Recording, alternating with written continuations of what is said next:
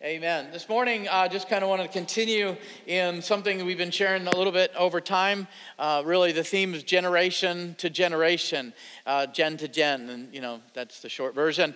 And uh, what we want to just share today, something that was on my heart um, that I've been wanting to share for a little bit, especially to parents or grandparents or uh, mentors, or uh, if you're a teacher, coach, influencer, but especially parents today. Wanted to just share something that was on my heart. How many know as parents? Um, you know, we do our best to raise our kids, right? And if we could have the house lights on a little bit, that'd be great. Uh, we do our best to uh, raise our kids, right? We, you got to protect them. You got to make sure they're eating healthy, right? How many, um, let me see your hand, if you were not allowed to have junk cereal growing up? How many know what junk cereal is? The sugar coated, air inflated, right? The food colored cereal, right? How many, uh, your parents were super healthy and you ate pine cones? Anybody? Okay. All right. And, and you know, you want your, your store to your mom, begging her, you know, but she always gave you that choice. It's bran or it's bran, right? How many of your parents like that? Okay. But amen. So how many, let me just see your hand in real quick. You, you ate junk cereal. Anybody? You were allowed to do that? Anybody? Okay. How many were not allowed to eat junk cereal, right? You weren't allowed to do that? All right. So this morning, let's just call junk cereal for what it is delicious. Okay? Let's just get that out of the way delicious. So whether it's the marshmallows or the fake little cookies or the candy bar cereal, whatever, I mean, it's delicious. Are we right? Okay, we have to agree about that. And your parents can't help that. You can try to keep them from it, but when they get older, they're going down that aisle and they're going to see the very first thing jumps out in them is eat the junk, right? So, anyways, uh, I actually just recently feel felt guilty about it because I did have a bowl of junk cereal recently, and uh, it was great. I loved it. It was actually before church a couple weeks ago, and I just preached my, my best message, uh, I think, that day. Uh, uh, it was really good. But let's just call it for what it is delicious, right? Okay, let's just get that out of the way. But as a parent, you know, there's so many things that uh, are so important that we're doing, and, and sometimes you can get so overwhelmed by what you're supposed to be doing, and how do I do this? How do I do that? It becomes overwhelming. But I'm so thankful today that God's word guides us and leads us into raising good kids, right? Amen. Godly kids. And how many of that's our goal, right? Is to raise a godly seed. I just want to um, open up with 2 Timothy chapter 1, verses 5 and 6, but really the heart and core of what I'm going to be sharing today is taken out of 1 Timothy. Uh, let me just read and, and we'll open up with 2 Timothy chapter 1, verse 5 and 6. So if you have your device, just click over there in your Bible. I'm reading out of the, um, the NIV. Um, and so in 2 Timothy chapter 1, verse 5 and 6, I love this. Um, Paul is addressing Timothy directly and just says these encouraging words. He says, I am reminded of your sincere faith, which first lived in your grandmother. It was alive in your grandmother Lois and in your mother Eunice. And he names them because he knew them personally. And he said, I am persuaded and I'm confident that that faith that was in them now lives in you also. For this reason, I remind you to fan the flame, the gift of God, which was given to you through the laying on of my hands. He says, I am confident that the genuine, non hypocritical faith that was in your family dwells in you. And then he begins to give him instruction in 1 Timothy and 2 Timothy he gives them instruction on how you are to teach other people. So there's four generations listed here. First of all, your grandmother, your mother in you, and then other people that you're going to raise up. Amen. How many know it's not just about reaching uh, the next generation or this generation or the next generation, it's multiple generations. Amen. But as a parent, right now, it's really that uh, your responsibility to raise children in the fear and admonition of the Lord to raise a, a generation that will praise God. So I want to just preach a few moments on uh, passing faith on. I think it's so, so important that we talk about this today passing faith on. You know, there's been a lot of things passed down to you from your family, but one of the most important things that can be passed down is faith in the Lord Jesus Christ. Can anybody say amen? That's the most important thing that can be passed down to one a child, any child, is the faith of Jesus Christ. Amen. And I'm so uh, thankful for really um, what has been passed down to me. And uh, this last week, my uh, great uncle Ben Crandall uh, passed away, went home to be with the Lord, 98 years young, and was one of the pastors towards the end of his life. Was one of the pastors there and uh, oversight at um, Times Square Church in New York City, and uh, preached. I don't know, just up until a few years ago, I think, and uh, tremendous. Um, heritage in the Lord. And so I'm thankful for that. I'm thankful for um, the things that I've learned from people in this church that uh, have, have really been here for a long time and been so instrumental in my life. And, and just so many people have just shaped that and mentored and, and spoken to my life. And their life has just been such an example to me. And I'm so thankful for that today. But Paul is talking to Timothy and he's reminding him of something. He's saying this thing is generational. And the important thing is, is that we're passing faith on. The faith that was in your grandmother, she must have did a great job because it was in your mother. And your mother must have did a good job because it's in you. And, and you're doing a good job because now you're the pastor there at Ephesus and, you know, you're raising raising up a generation of godly people. How many know that's what faith is? Faith is that generational seed. Amen? And so we, we notice this that there's an inheritance, right? So, inheritance usually is a property or money or objects that come when people die and they will it to somebody else, turn it over to another person, many times family, uh, maybe charities or whatever. That's an inheritance.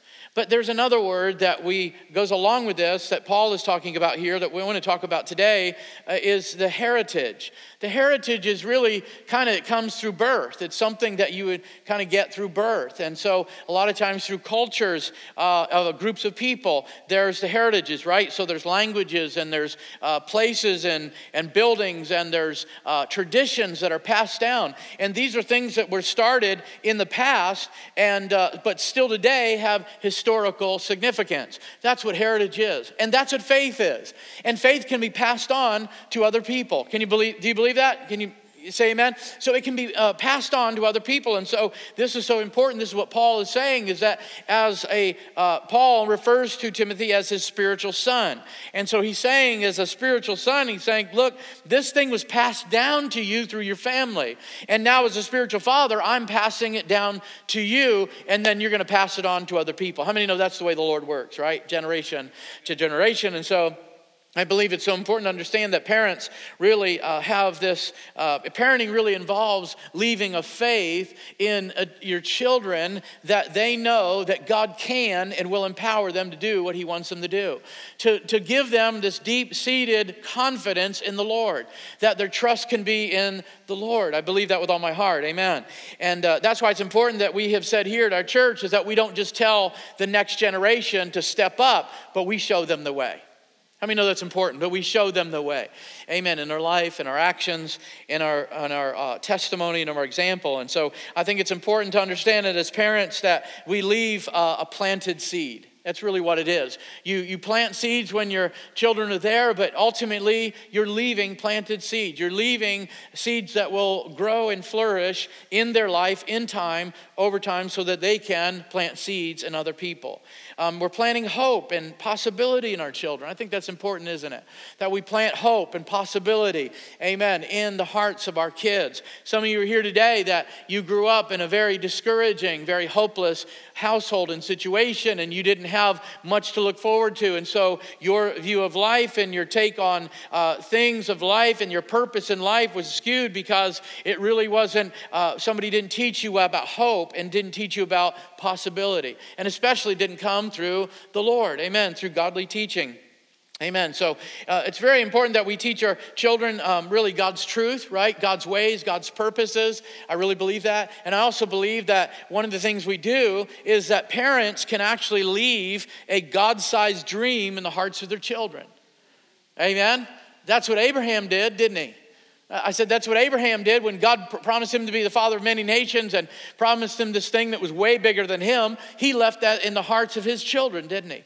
And Isaac and Jacob, and they left it in the hearts of their children and, and so on and so forth. And so uh, I think that's so important, isn't it? But you know, uh, uh, you know, we, we know this, and if you've been parenting for a day, you understand, or mentoring for a day, you know that children uh, really come with a lot of things. Children come with a deep need and a, a vacuum to be parented, to be mentored, to be coached, to be instructed. Uh, children come with that, you know, deep need in their lives to be parented, don't they? But and and, and it doesn't really matter what what type of child you have or, or child we're talking about, uh, they all come with challenges. How many know you can say, well, uh, the pregnancy was easy, they were a good baby, they didn't cry much, they were pleasant, uh, you know, they weren't picky with their food, they were uh, great in sports and good. But how many know even that child's to have challenges? So, along with the challenges, I believe that each child not only has challenges, but each child has potential. Each child has potential, and it's our job as parents to really bring that out and to see that at early age and to really bring that and point them in the direction, amen, that they need to go in their life. How many believe that, right? Train up a child in the way that they should go when they're old, they won't depart from it. That's what it means. But before we get into really passing faith on today, I just want to give you a few ingredients about parenting that really help as we go through this, uh, the core of this lesson, and really uh, the sermon today. And that is just some ingredients on uh, passing faith on. Number one, God's grace. How many know God graces you to be a parent, a mentor? God graces you to be a grandparent, but you got to lean into that grace and you need to really walk in that grace uh, as a parent. Uh, number two, act in love. I think it's important that you, uh, in everything you do, discipline, uh, in teaching, instruction, how many know you act in love, right? Anybody? How many know that's important? Um, I believe it's important to take it seriously. Now, this is funny because a lot of parents say, What do you mean take it seriously? I'm a parent. I have to take it serious. I'm not talking about being intense, over intense, and being a drill sergeant. Some people think that's taking it serious. No, taking it seriously means is that every moment, every stage they're in, you're trying to develop and teach and instruct and love, right? You're taking it serious. You take your responsibility serious. You're not this parent that's just going to pack your bags and leave the house and move on to another family. Come on, somebody. You take it serious. If you if you uh, you know get somebody pregnant and they have a child, that's your child. How many know you need to take it seriously? You need to you need to support that child. You need to raise that child. Come on. Anybody? You need to take it serious. And so a lot of people are like, what do you mean take it serious? I mean, I'm in the house full of kids. I'm going crazy. What do you mean?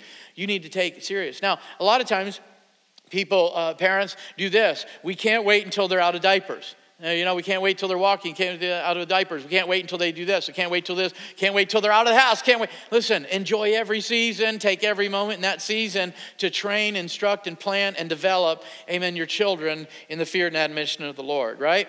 And so I believe also that, I'm just a little throw this thing out here, that a healthy family or the health of a family is to allow for failure. Anybody? That's a healthy family, isn't it? No, a healthy family is perfect. No, they're not. No, they're not. A healthy family allows for, allows for failure. Why? Because some of you grew up in a home that failure was final. And listen, you need to grow up and teach your children that failure is not final.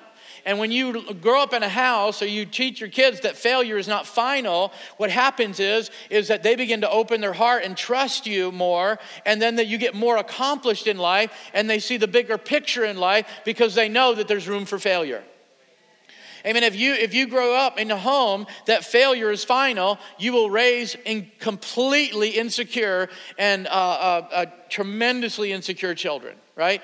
And so you got to let them know that failure is not final in our home, it's part of a healthy family. Amen? How many, how many know that? Because uh, parents that, uh, I can guarantee the parents don't, don't allow failure in their children fail in their life all the time and they're, and they're super hard on themselves and strict on themselves and condemning themselves because they don't understand the process of success and failure in their life. But let's go back to uh, our scripture here uh, and get back in, into this message. Uh, 1 Timothy. If you go back to 1 Timothy, what I'm going to do is I'm going to share a couple things with you, a few things with you, and I'm going to take it right from 1 Timothy, okay? So we're going to go back to 1 Timothy. And now Paul is addressing Timothy and he's calling him his spiritual son. Uh, son. And one of the things we uh, see here is that there's six areas that Paul was teaching and developing in Timothy. There were faith, prayer, fellowship, godliness, honor, and generosity. Don't worry, I'm coming back to that. All right, you guys are like, ah, I can't do that. Right. All right, we're going to get back to that. So I want to share those things with you today on the six crucible things that we need to pass on to the next generation. Amen? So, six crucible things, really important things, integral things that we need to pass on to the next generation. Amen. Passing faith on. The first thing, the very important thing, as we see it right here directly, is faith. You've got to pass faith on. Amen. Come on, right? You knew it was coming. It's in the title. Come on. I mean, we're passing our faith on to the next generation. Amen. And so, uh, one of the things that's important to understand is that, uh, well, let's just read chapter 1, verse 19. Chapter 1, verse 19, part of it says this He's encouraging Timothy and says, that you need to hold on to faith and a good conscience. He said, It's in your grandmother, it was in your, in your mother, it's in you, but you've got to hold on to it. You've got, it's got to be something that just becomes so precious to you and something that you just don't take for granted. You've got to hold on to faith and a good conscience. I love what Dr. Richard Hilton wrote in his book, From Generation to Generation, somewhere around 2014. He wrote this, and, or 2015, he wrote, this. He said, The progression of some children about their fathers is this As a child, my dad knows everything. Around the age of 12, my dad knows more than most, right? By 16, my friends know more than my dad. At age 20, I know more than my dad. And in your 30s, my dad knows more than most. But by the time you're 40, my dad knows everything. Amen. How many have ever been there? You kind of feel that way. I know more, my friends know more, everything. And then as you get older, it's like, wow, maybe my dad was on to something, right? Amen. But it's important that we teach faith and pass faith on because the next generation is impacted by what we do, not just by what we say. It's important to teach, isn't it? The Bible exclusively, I mean, talks about over and over again. Teach your children, teach your children, instruct them. I mean, all Proverbs is about Solomon uh, giving instruction to his son Rehoboam, who would take the throne, and how important it was, and, and all those things. It's so important. But the next generation truly is impacted by what we do rather or more than what we say. And so, one of the things that we can be certain of when it comes to the next generation is that our children are going to see your faith before they believe in it.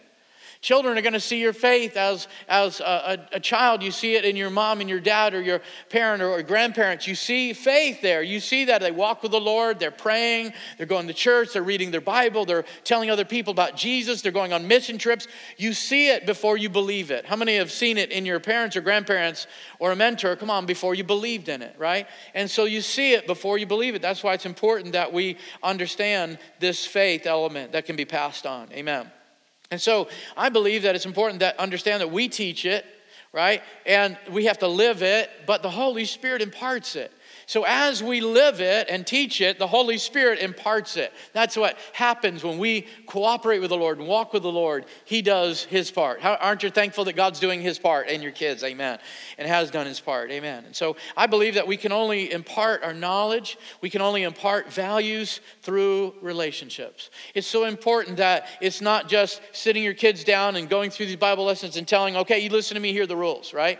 Go, go over the house rules. How many, how many have kids that you feel like you have to go over house rules every single day? Right? Take off your shoes, flush the toilet, put the seat down, clean the sink. I mean, I mean, you feel like that, right? But there's something about, amen, when we're talking about godliness and passing our faith on, is that it's really through relationship. I mean, you can, this is why some people who grow up in a dysfunctional home will attach themselves to somebody like a coach or a drill sergeant or uh, somebody like that or a mentor. They'll attach themselves because they have this relationship with them. Come on. Somebody took time and saw the value in me and really invest in me. And so it's through relationships. See, you share what you know through teaching, but you share who you are in relationships. One of the things, especially about leadership, uh, that holds true in parenting and uh, especially in leadership, you can't pass on the baton. You can't pass the baton until you pass on faith. And that's what Paul is teaching here is that you've got to pass on faith to other people. Amen. And I believe that faith is what you believe.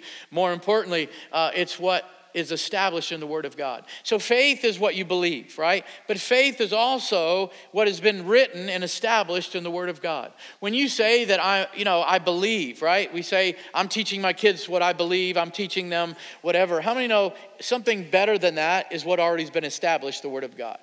So it's important to teach your kids what you believe. That's really important, right? We don't do this, we don't do this, we don't do this. This is why we do. I believe this, I believe this. But more, more than that, we're teaching them something that's already established that is the Word of God. It is important that you teach these theological and doctrinal principles to your children that Jesus is God manifested in the flesh, that He made male and female. Come on. Amen. Marriage is between a man and a woman. Amen. That the preciousness of life. I mean, we teaching our kids these things not because because this is our truth. It's because it is the truth, the written truth, the established truth, and we're pointing them in the way that's already been established. We're pointing them in the direction, the path, not that I want them to go, but God has intended for them to travel. Amen? So that's what's important. It is important. Oh, I believe this, I believe that. But more importantly, it's, uh, it's important that we teach them what's been established. Amen.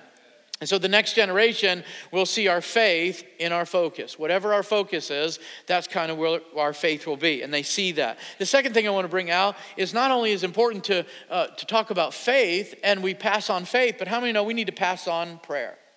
In 1 Timothy chapter 2, verse 8, he said this, therefore I want the men everywhere, I want everybody to pray, to lift up holy hands without wrath or doubt. We're fighting and angry. Amen. And obviously, this was an issue going on in the church. We don't have time to talk about it. But this is his heart. Amen. Therefore, I want men everywhere to lift up holy hands and pray. Jesus said, Men ought always pray and not faint. Amen. So, how many know you got to teach the next generation or your children prayer? Anybody? Teach them prayer. You know where I learned prayer? I watched it in my parents. I watched it in my grandparents. I watched it in uh, the elders of the church and relatives and people. I just watched it in other people's lives. I watched them pray.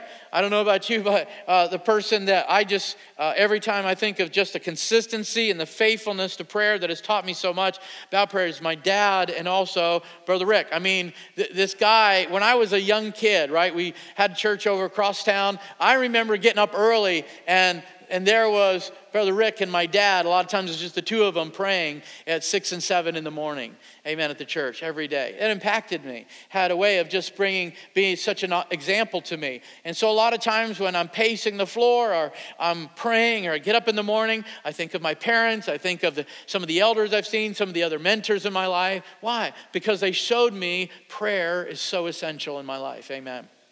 Amen. Why? Because prayer is the connection to my creator, my provider, my life giver. So when you teach your children the importance of prayer, not only in your life, but teach them to pray, pray with them, have them pray as well. Prayer is that connection to their creator, provider, and life giver. Amen. And so, uh, really, our hope is that our children stay connected to the Lord because of me. That's my hope, is that my kids stay connected to the Lord because of me. Now, kids will know God through their parents, especially when they're young.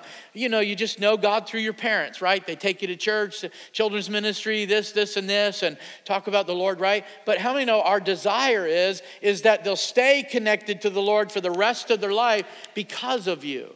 Because you were that guide, you were that example, you were that teacher, you were that instructor. You let them know how significant and imperative prayer was in the life of a believer. Amen. Someone said this that lack of intercessory prayer for the next generation causes a delay in spiritual maturity. If a lot of people think that there's spiritual maturity in this generation and they don't really respect God and honor His house and love the Lord, well, maybe we're not praying for the next generation like we should. In Galatians chapter 4, uh, verse 19, Paul said this My dear children, of whom I travail in birth until Christ be formed in you. I mean, Paul prayed. That word there, travail, is, is, is connected, obviously.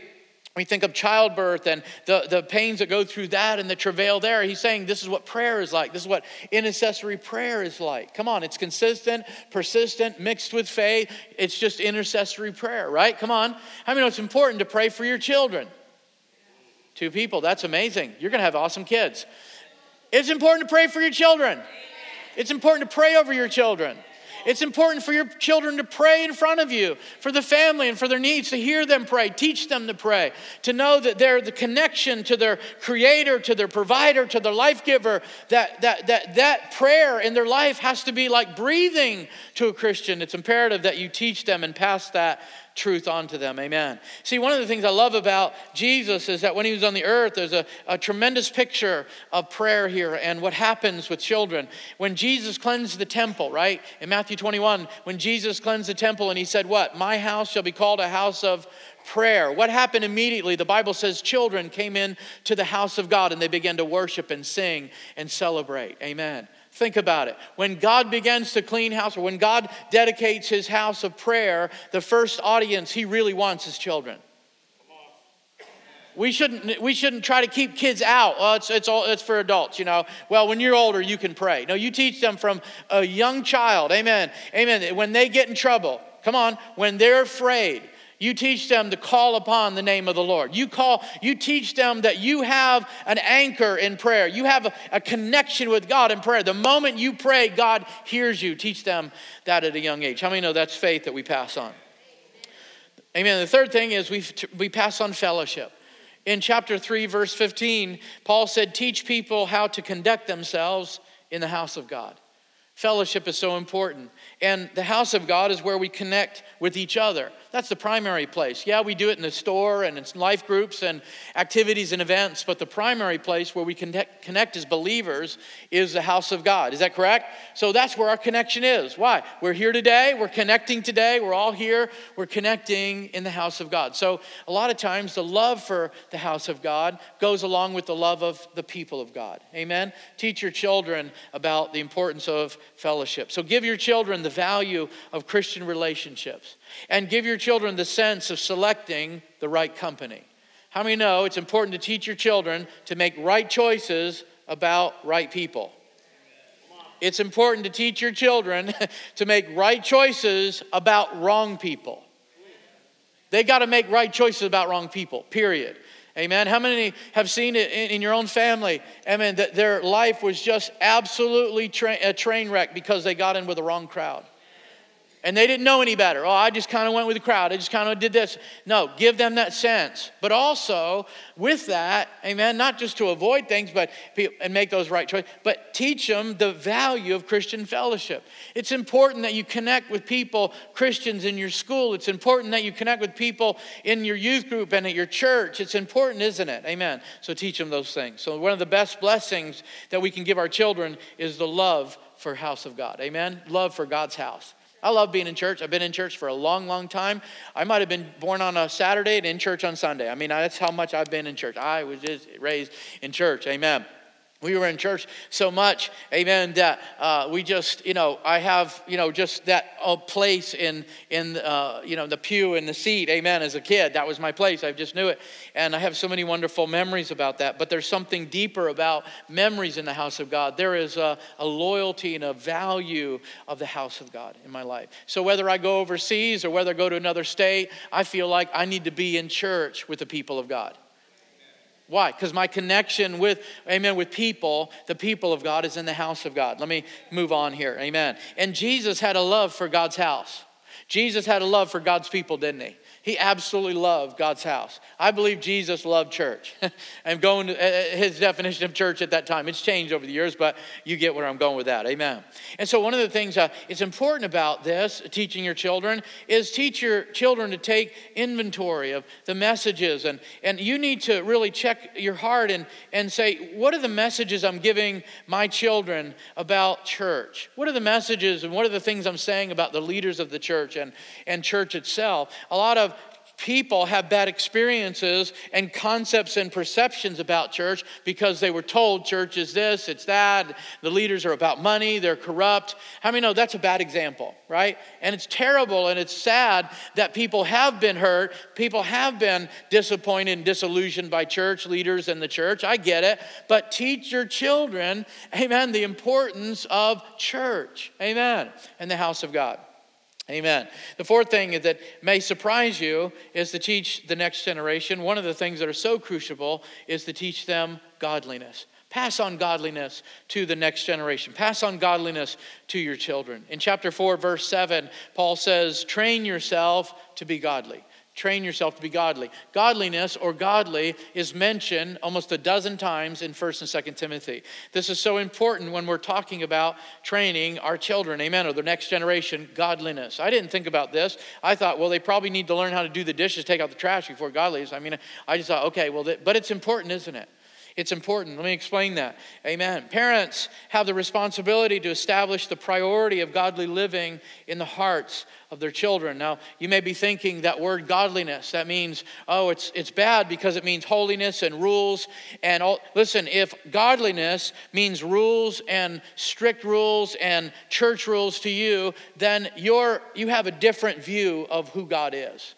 I mean, you're in the right li- library, but you're in the wrong section. You, you just don't really understand who God is. Come on, somebody. If godliness to you is all about following rules and behaving myself, and listen, if it's all about that, you have a wrong view of who God is Himself and the will that God has for us, amen, as His people to live holy. Amen?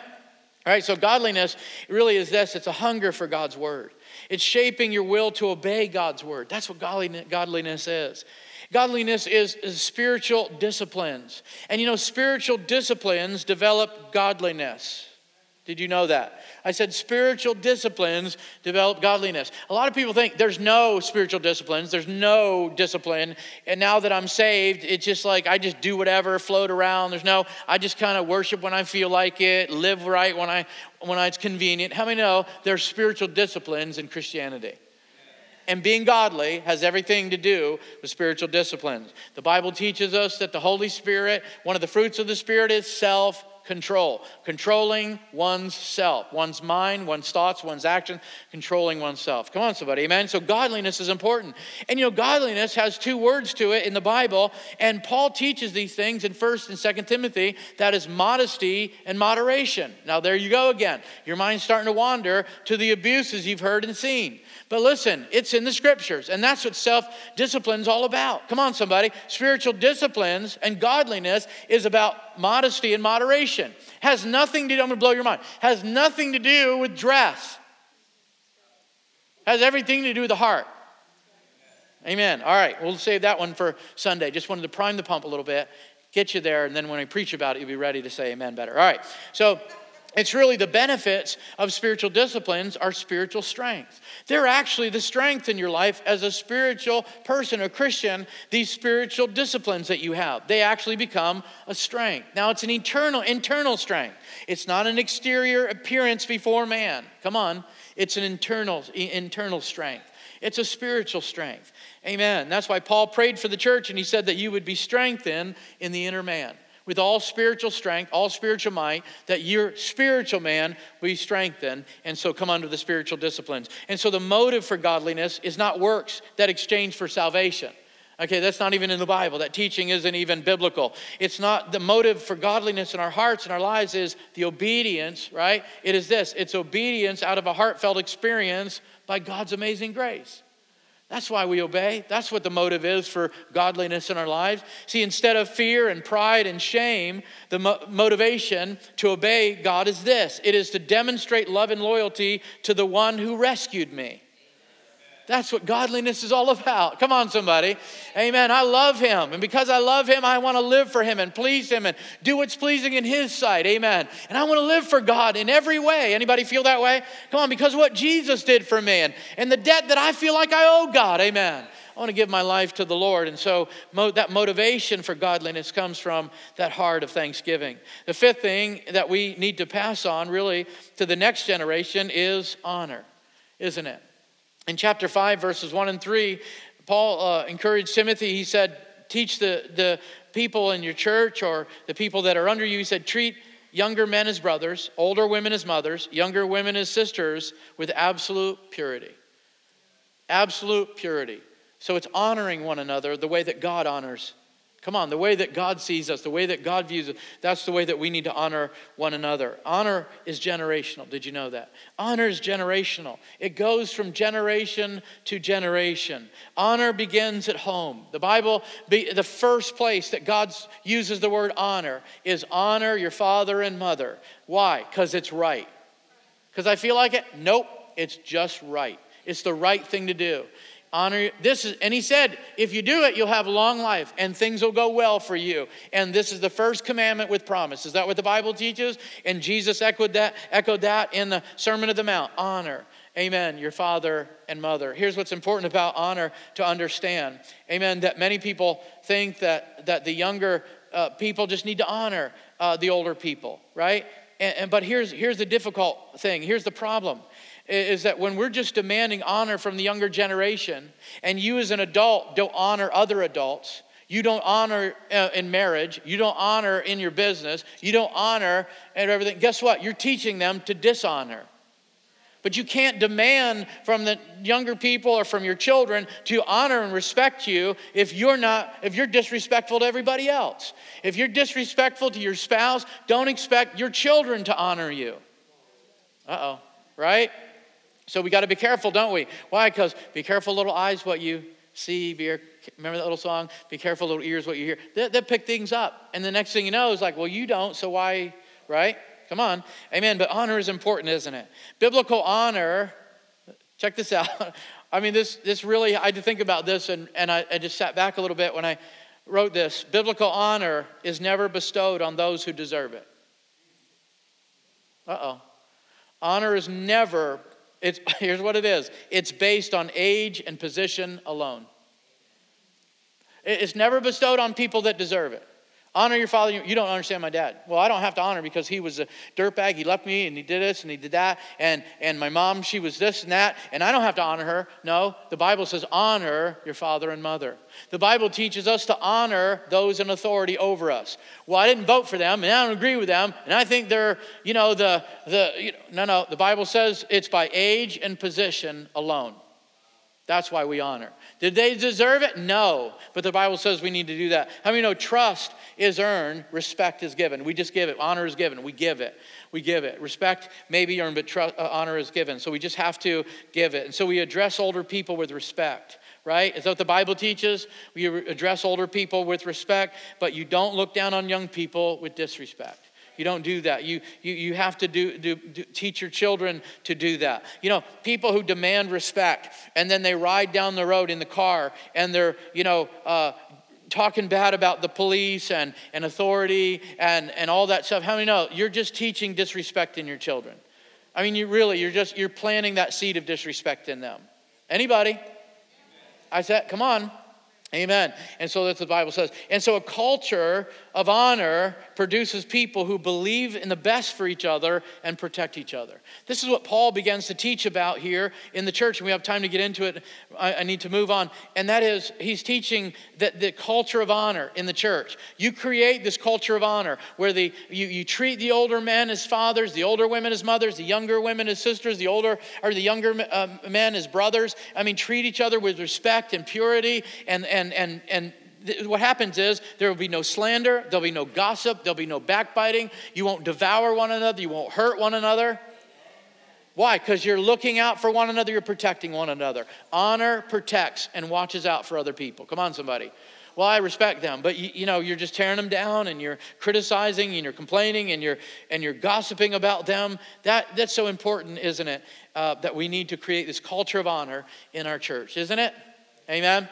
And the last thing I want to share with you today is the sixth crucible thing that we need to pass on to the next generation is generosity. Generosity is so good. Amen.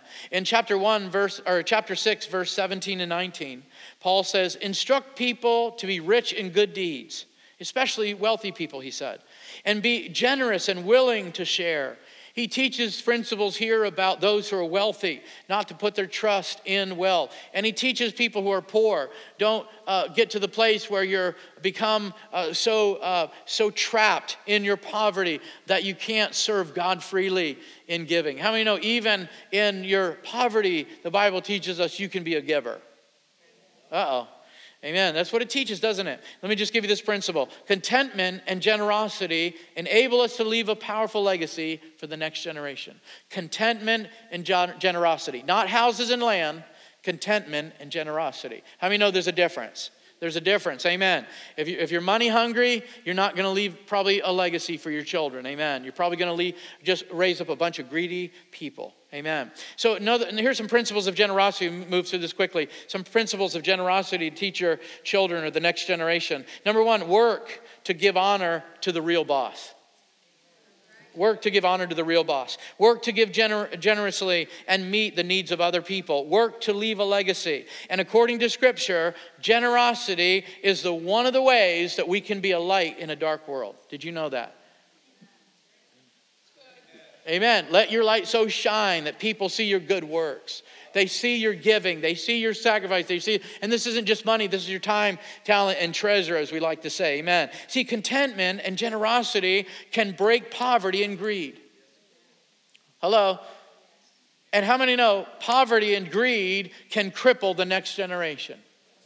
Some of you were raised that way. Some of you know what I'm talking about. Poverty can cripple the next generation, and so can greed. Anybody? It can absolutely cripple the next generation. So that's why it's important that we teach the opposite and really the godly principles in their life, which is contentment and generosity. Amen.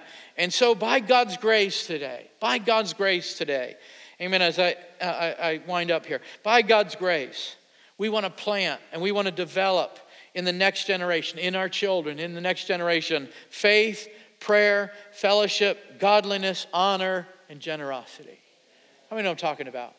And you know, some of you are here and you say, well, I don't have a family, whatever. And, and you may uh, have children of your own, may have foster children, adopted children. You might be part of mentoring people or might be a grandparent, aunt, or uncle. Amen. This applies to you today. How many believe and, and have this heart today that we want to pour in and pass on faith to the next generation? Amen. How many it's important that we, we strive and keep this in our, in our uh, kind of our, our gaze and our focus as parenting that we want to raise up the next next generation for the Lord. Amen. To teach them the ways of the Lord, the truths of God, and the purpose of God in their life in an early age. Amen. Can we stand on our feet today? Amen. Just want to share something closing, and then I want to pray. Amen. Really, for all the families and marriages and, and grandparents and aunts and uncles and foster parents and all those people, amen, that are here today that this applies to. Amen. So, as parents or, or a parent, um, our goal should be to pass the heritage of faith onto the next generation. Amen. This is what I want to really talk to you. Was kind of just talking to you today, really out of my heart, is pass on faith to the next generation. To raise up a generation of people who are not ignorant but have understanding. A generation of people who are not arrogant but have confidence in the Lord. Who are not greedy but are generous who are not inward focused, but who are kingdom minded, who are not full of doubts about their faith, but who are full of faith. This is our goal today to raise up a generation, amen, that run after God, that know God and serve God, amen, so that they can raise up a next generation who know God and serve God, that we can have godliness in the earth. Do you believe that's part of God's plan? Do you believe that with all your heart? And so today I want to pray that the grace that God has given you to lead, uh, whether it's children or your parent or uh, kids or grandkids or whatever it is, that you move in that grace and walk in that grace. That God wants to give you the understanding of, okay, what to do, what to say, how do I play my role now in this child's life or grandchild or aunt or, or niece or nephew. And, and, and you know, one of the things that's important is that we don't pass faith on, there's a good chance our children will pass on faith. They'll just pass on it. They'll overlook it. They won't, they won't get it. The Bible, I mean, uh, statistically speaking, amen, in our culture, in our day, there's so many uh, young people that raised in church that are what they call walking away from the faith. Think about it. How many know if we become a generational church and our heart is to reach the next generation, amen, we're, we're going to see that number turn around. We're going to see those statistics turn around. Amen, that the kids are not going to walk away from the church, they're going to actually flood the church. Amen. Just like Jesus cleansed the temple, he said, My house will be a house of prayer. Guess who came first? The young people, the children. And that's our heart. Amen. That when we do things God's way, God's going to fill our churches, our houses with hope and love and joy and peace. Amen. For the next generation, that we can pass on faith to them. Do you believe that? Amen. Father, we just thank you for today.